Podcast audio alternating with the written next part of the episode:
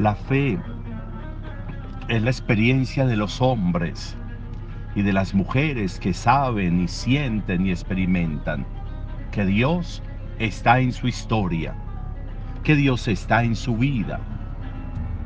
Es la experiencia de aquellos que se sienten acompañados, protegidos por el amor de Dios. De un Dios que no reemplaza las decisiones humanas, de un Dios que no reemplaza las dificultades humanas y los tropiezos, sino de un Dios que está en capacidad de acompañar, de un Dios que está en capacidad de estar junto a nosotros mientras resolvemos lo nuestro.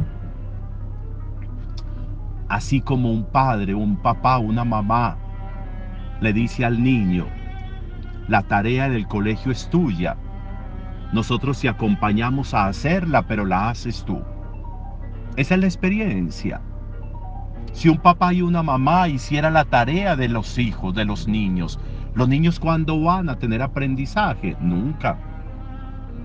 Si Dios nos quita los problemas, ¿cuándo vamos a adquirir sabiduría? ¿Cuándo vamos a adquirir destreza en la vida? Nunca. Dios no está para reemplazarnos en el vivir. Dios está para acompañarnos en el vivir.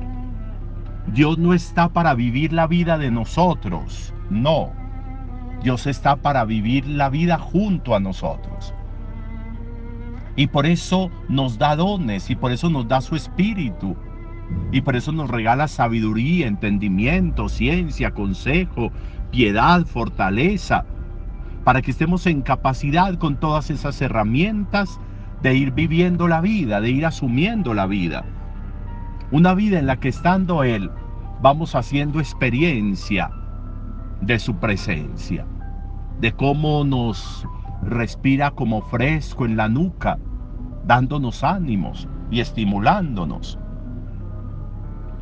Un amor de Dios que nos va llenando de Él, que nos va llenando de Él y que nos va llenando de misericordia, nos va llenando de bondad, nos va llenando de compasión, nos va dando su espíritu sanador para que nuestras heridas vayan siendo sanadas por su amor, mientras nosotros nos vamos dedicando a lo que tenemos que dedicarnos.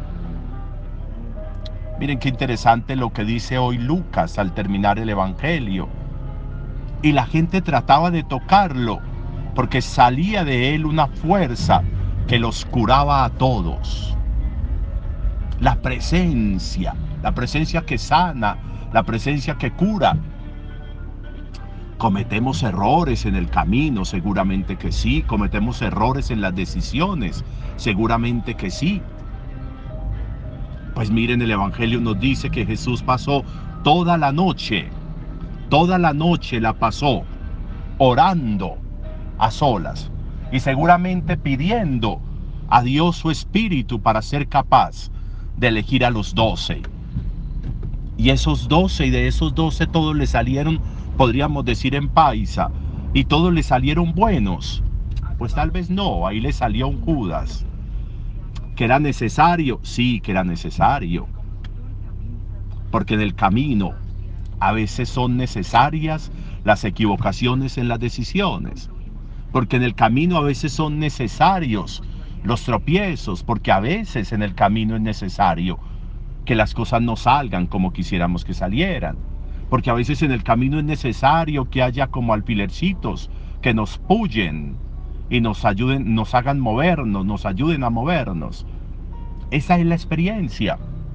Eso es lo que vivimos. Esa es la cotidianidad de la vida. De eso se trata la vida requerimos compañía, claro, requerimos quien esté con nosotros, claro. Y para eso está Dios, esa es la experiencia de Dios, esa es la experiencia de la salvación. Un Dios cercano, no un Dios lejano, un Dios amoroso, un Dios presente, un Dios con capacidad de tocar nuestra historia. De nuevo, y perdónenme la insistencia, no de reemplazarnos en la vida, no de vivir por nosotros, no de ocupar nuestro puesto ni nuestra historia, no de quitarnos los problemas y las dificultades, no, de darnos la fuerza y la sabiduría para ser capaces de resolverlos y de afrontarlos y de vivir la vida. Eso se llama madurez, eso se llama sabiduría. Pidámosle a mi Dios que cada día nos dé la gracia de hacernos más conscientes de esta experiencia profunda de vida que significa tener fe, que significa ser cristiano. Un buen día para todos.